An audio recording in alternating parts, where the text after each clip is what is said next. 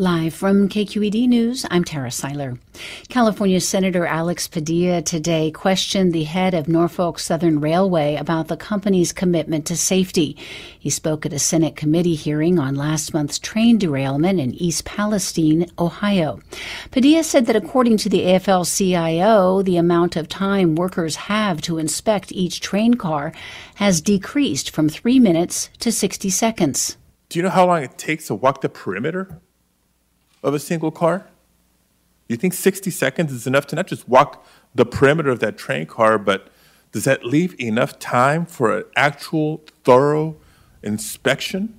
Norfolk CEO Alan Shaw was not given the chance to respond to that question, but did say earlier that the company had been on a quote hiring spree in the past year. San Francisco's Teachers Union is asking the school district to provide personal tax consultations for all its members. That's after an error by the district that could delay tax returns and refunds to teachers and staff. SFUSD told staff this week that it failed to file three quarterly wage reports to the state in 2022. Frank Lara is executive vice president of United Educators of San Francisco.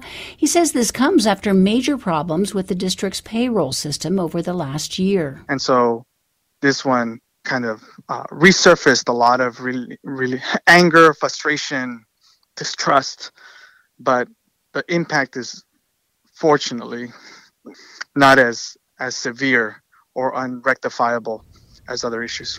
No word from the district on whether it will provide staff with the requested tax help. I'm Tara Siler, KQED News.